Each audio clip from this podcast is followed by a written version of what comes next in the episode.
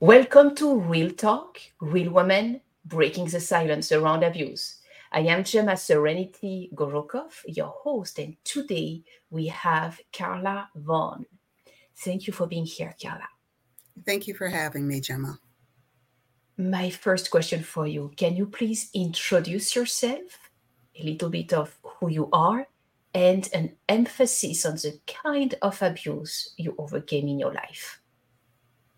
Well, I'm a speaker, author, and accountant. And I've been in the finance business for about 30 years or so. And I started off as a financial planner and eventually moved to creating my own accounting firm, and recently repurposed a lot of what I was doing because I was doing a lot of speaking engagements. So, and I speak on financial wellness.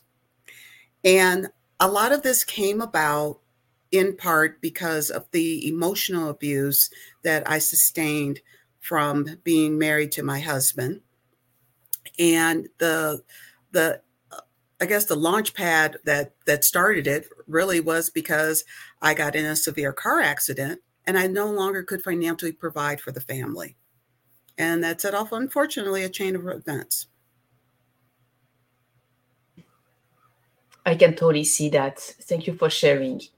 Emotional abuse is, first of all, extremely difficult, but when you add financial abuse, because you cannot provide, therefore you are dependent on someone who is already emotionally unavailable and things like that, it becomes extremely difficult. Absolutely. Absolutely. Do you want to talk a little bit about the content of...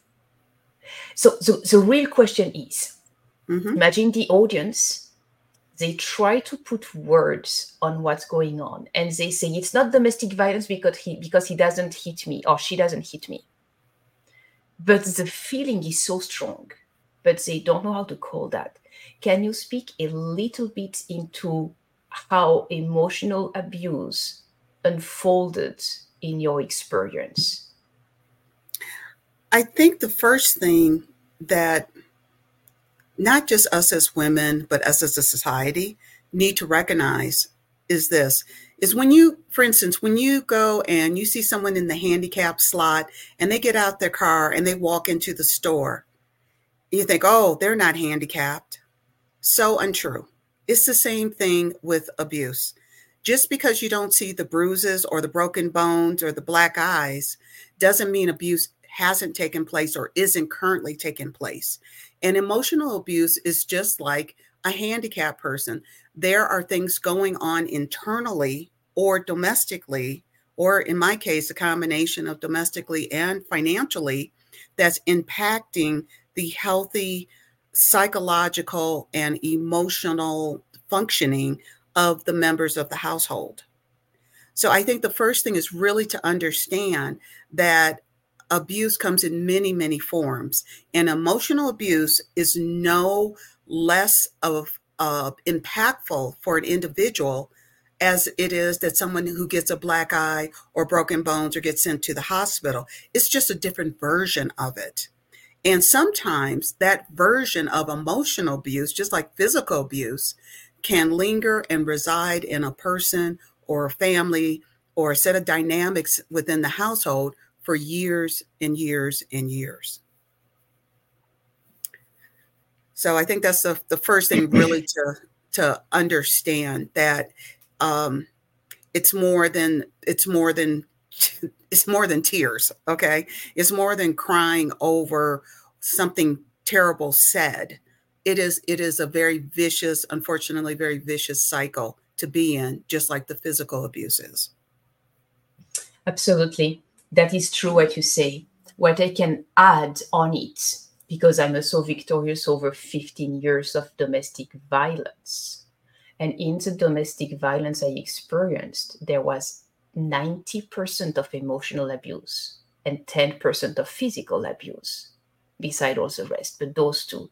And what I can really confirm from having experienced it is that a bruise or a broken bone or some blood going out because of a fight that goes away. That heals itself naturally. It goes away within a few weeks, sometimes a few months when it is super, super, super bad. But emotional abuse does not go away by itself. That was my true. Biggest discovery in that experience. Emotional abuse keep on piling up in your heart, in your experience, and it has to go one way or another. Yes. So yes. That you actually can address it. Yes. And unfortunately, it to me, it kind of implodes, with you.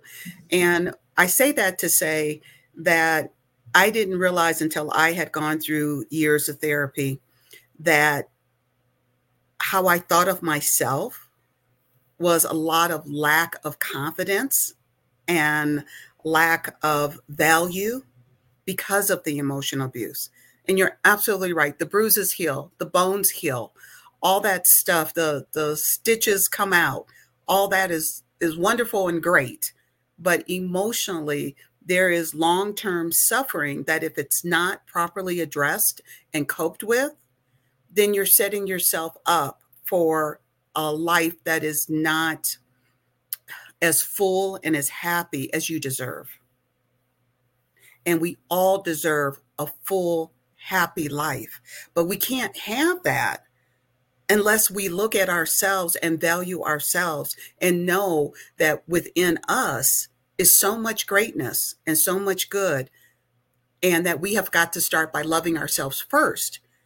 And I think that's been the joy, is when you start really not just liking yourself, but loving yourself, you start elevating yourself on a different platform. You start realizing that, hey, I have to ignore all that stuff that was said before and look at how I feel about myself, and make sure how I feel about myself is paramount, because how I feel about myself operates my world. And if I want my world to be a joyful, happy, prosperous world, that means I've got to constantly invest in myself. I've got to constantly improve myself. I've got to constantly love and like myself, and start saying and thinking those words to elevate myself so that I can be all that I want to be. You are speaking truth, Carla. It's beautiful to hear you say those words. They are so crucially, they are paramount. When you elevate yourself, meaning that you elevate your own vibration, you elevate the words you tell yourself. You do not wait for someone else to tell you you are beautiful, extraordinary, wonderful, and the daughter of God. Right. You tell that yourself. And because you tell that yourself, you start to feel it. It starts to feel great. And because you start to feel great, that starts to radiate on others, who will then give you the feedback. Wow, you are beautiful. You are radiant, right? Yes. Yes. And, that's beautiful. And it's so amazing to me. And it really was when people started saying things like that. Like, you're an amazing person, or you're great, or you're really good at what you do, or you really act like you care about me as a client. Whatever they said started making me realize, gosh, I feel like I'm having a boomerang effect. I feel like I'm constantly throwing stuff out, and now these things are coming back. They're being attracted to me back to validate that actually I am making progress. I am becoming those things that I've decided I want to become. But I think that's a lot of what we have to go through as human beings, is understanding that we make these decisions on how we feel about ourselves and what we think and how we're going to set up our businesses and what's going to be our standards and our rules to live by. And it's just like, I think when you get more and more into saying, hey, I want to become that person, and start saying, okay, if I'm going to become that person, what does that person look like? Does that person look like that wounded animal that I used to be? Does that person look like that person who would go to an event and stand in the corner and never open her mouth? Do I want to still be that person, or do I want to be something greater? And what are my risks? What are my real risks? If we understand that we can and we do move on from our abusers, if we really, really understand that, then we have to understand that our level of risk has got to move into a level of safety. But we have to create that feeling of safety for ourselves, whether it's emotional, whether it's physical, whether it's over business, whatever it's over, whether it's financial, we have to create that moment, that feeling, that little house of safety. And I want to share this little tidbit with you, Gemma, because it was one of the best things that my therapist could have ever told me to do. He said, whenever you're feeling like you're going down, I used to suffer a lot of depression behind this, going down that rabbit hole, or you're going to encounter this person again, and you're afraid this person is going to hurt you again. He says, I want you to close your eyes for a second and imagine you have the big puffy coat on, and put those arms in that coat and zip that coat all the way up to your neck. And then take and walk like this and then meet that person, because guess what? That coat is going to protect you against any words or anything done that is designed to attack you or hurt you. It's going to bounce off that coat. And I will guarantee every time it will work. And it was like, wow, okay, I'm going to try this. And I found out it worked. Every single time it worked. So every time I knew I had to encounter my ex-husband, I made sure I put on my big puffy coat of protection. I made sure I zipped it up to my chin, and whatever was said, whatever was done, whatever was implied, it didn't matter. It bounced off the coat. And it was a wonderful way for me to start healing and getting that spot that I really needed to get into, which is was that little, like I always call my house of safety. And that house of safety said, I'm not going to take this emotional abuse anymore.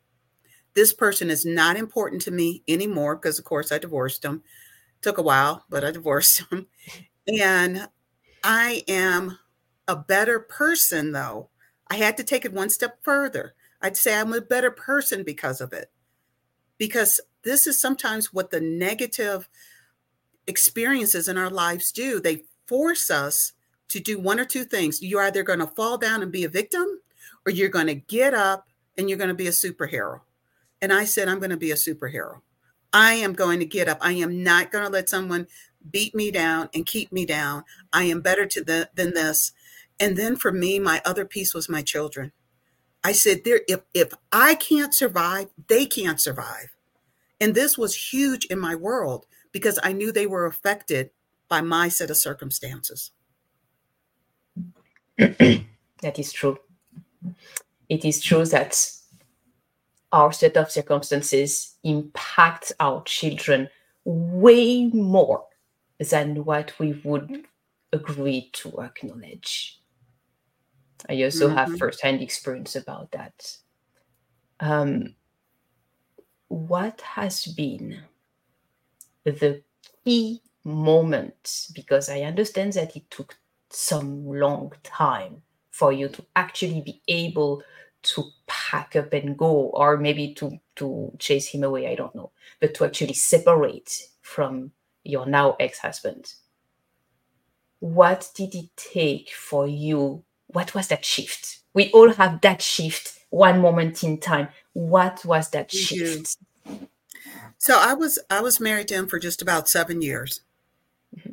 And so basically what happened was I got in. So, we lived the life, the fancy house, the nice cars, 2 kids, all like that. He worked for the government. I was an entrepreneur, and get into this huge car accident, I'm my brain is scrambled, you know, my body's messed up.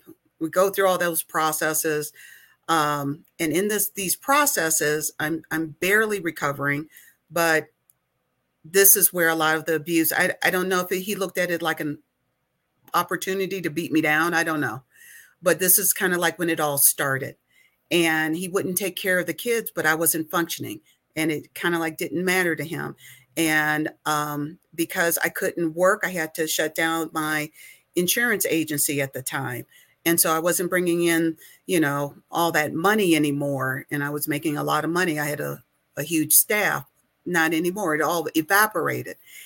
And then, you know, he stopped talking to me, and he stopped talking to the kids, and he wouldn't hardly pay any of the bills, and all this stuff started just going on, and it was really horrible.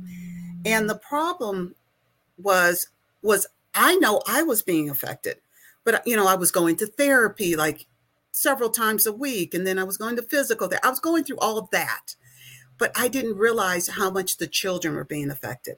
And my oldest at the time was, I think she probably was 3 or 4 years old at the time. And she stopped talking. And I would take her to preschool or whatever, you know, that phase of life was. And she would not participate. And she had previously been a, you know, yacker and social and all like that.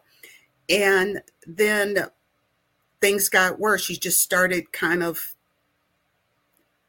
withdrawing, you know, just, and I'm like, I'm your mom. Tell me what you need. Tell me what you want. And she was like short of catatonic almost. It was awful. And then when she started wetting on herself, this got to be, I'm like, we've got a major issue. And I will not forget this one particular day. I don't know what happened. I was upstairs with the baby, which, you know, her sister, and she came upstairs. My husband was downstairs. I heard something. I don't know what I heard. She comes upstairs. I'm in the bedroom. She just stands there, and she just looks at me, and nothing comes out of her mouth. Nothing. And I remember that was the moment. I kept saying, what is it? What is it? What happened? What was said? And she would not say not one word. And then she started to cry. This moved me like, it was like a crane or a bulldozer came in and just slammed me. And that was the moment. Because what I realized was my child was in danger. My child could not process at 4. What can you process at 4? Not much, right? And I realized that if I am going to survive and these children are going to survive, that I had to leave. I had to pack my stuff and leave.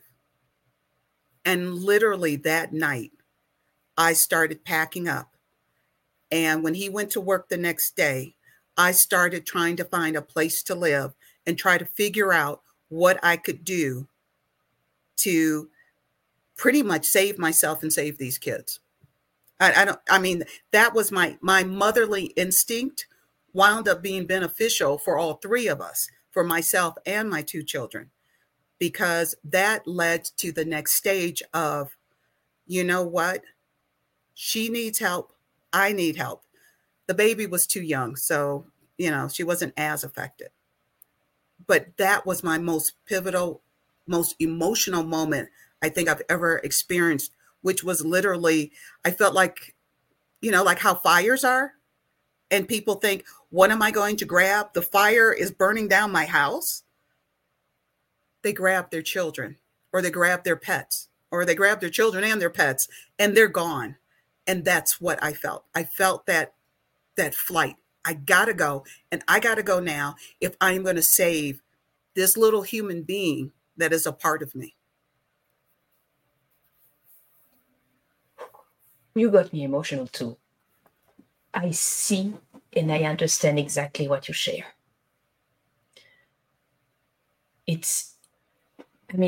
Because you care so much about your little beings, your children, who are entrusted to you for their growth and then have to continue on their own, which is the entire plan of life. And it's like, yeah, but if I stay, I'm failing her. I'm not going to fail her. That's it. We're going to change our lives, to all of us, the three of us, baby included. And God creates a way. Exactly. What I find magical in that kind of case, because I have the same stories I knew, in the sense of that moment I decided to leave, I had no plan, I just left. And now what? But it's like pretty amazing. What I find truly miraculous is that when you are at this no return point, breaking point, you actually realize that the fear of the unknown, of not knowing what's next, is less terrible than the emotional abuse, the physical abuse, the financial abuse, the constant being crushed and being eaten alive by all these energetic vampire around you. Yeah. I don't think you think about the fear of the unknown as much as you think about what you do already know and need to, and you know you've got to change it. And that, to me, is part of it. It's because you're right, that the fear of the unknown gets to be this big because the fear of what you already know and experience is this big. And so not knowing, for me, wound up being, I will figure it out. And I'm going to start figuring it out right away because I have got to change this. I've got to change it if I'm going to survive. And I'm going to change it if this little child is going to survive, because she doesn't deserve this. She's 4, And I think part of my surprise for myself was I felt like I was too old not to know. I had been in enough relationships. I felt like I should have, for some reason, known that I should have gotten out earlier.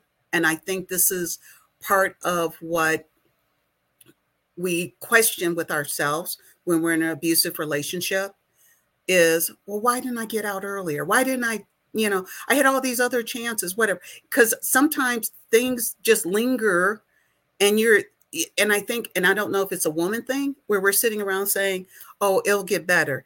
It'll blow over. Or maybe if I just do this, it'll get easier, or this will change, or whatever.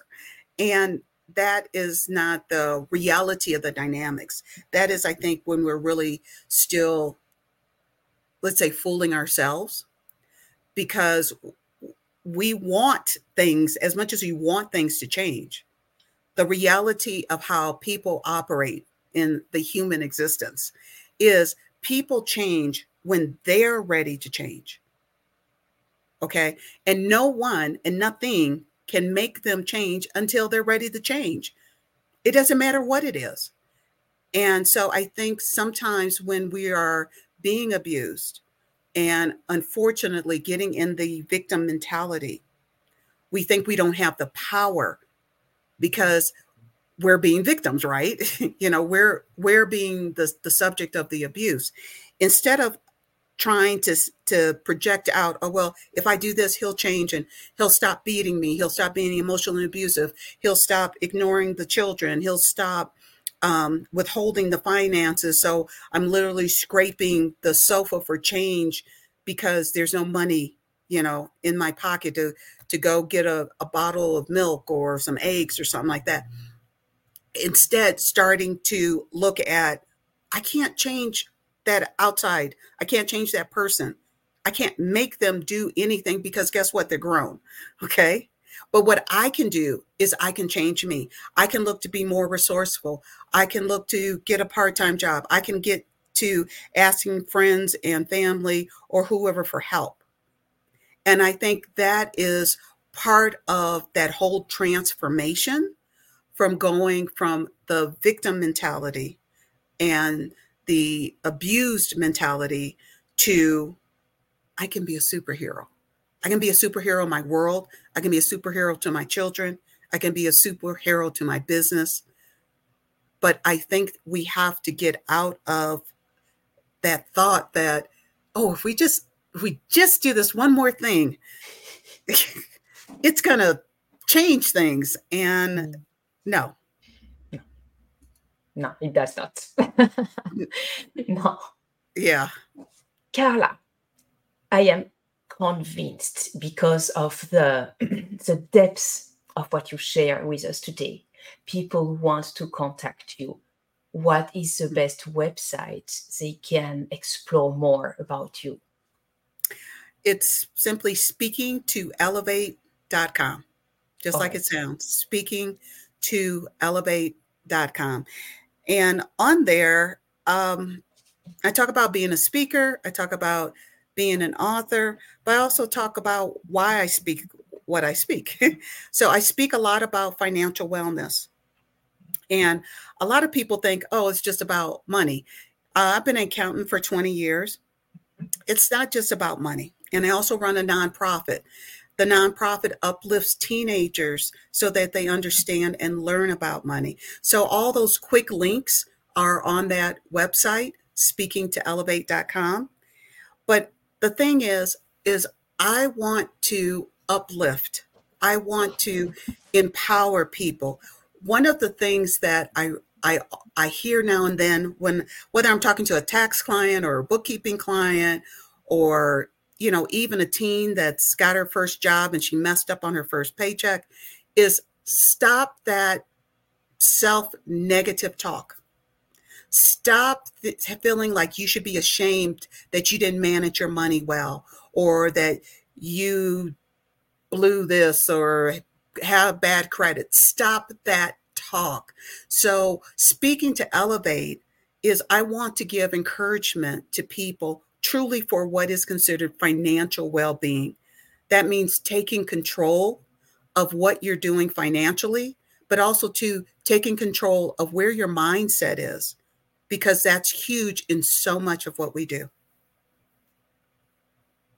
It truly is. It truly is.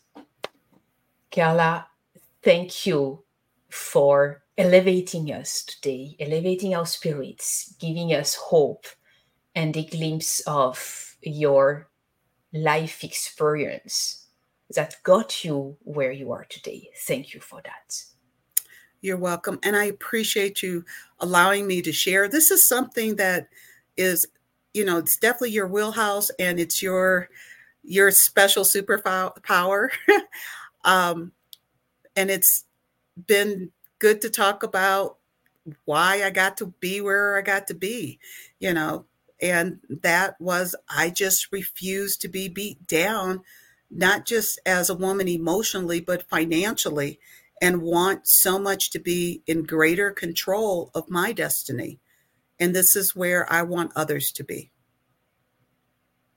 That will be written in history.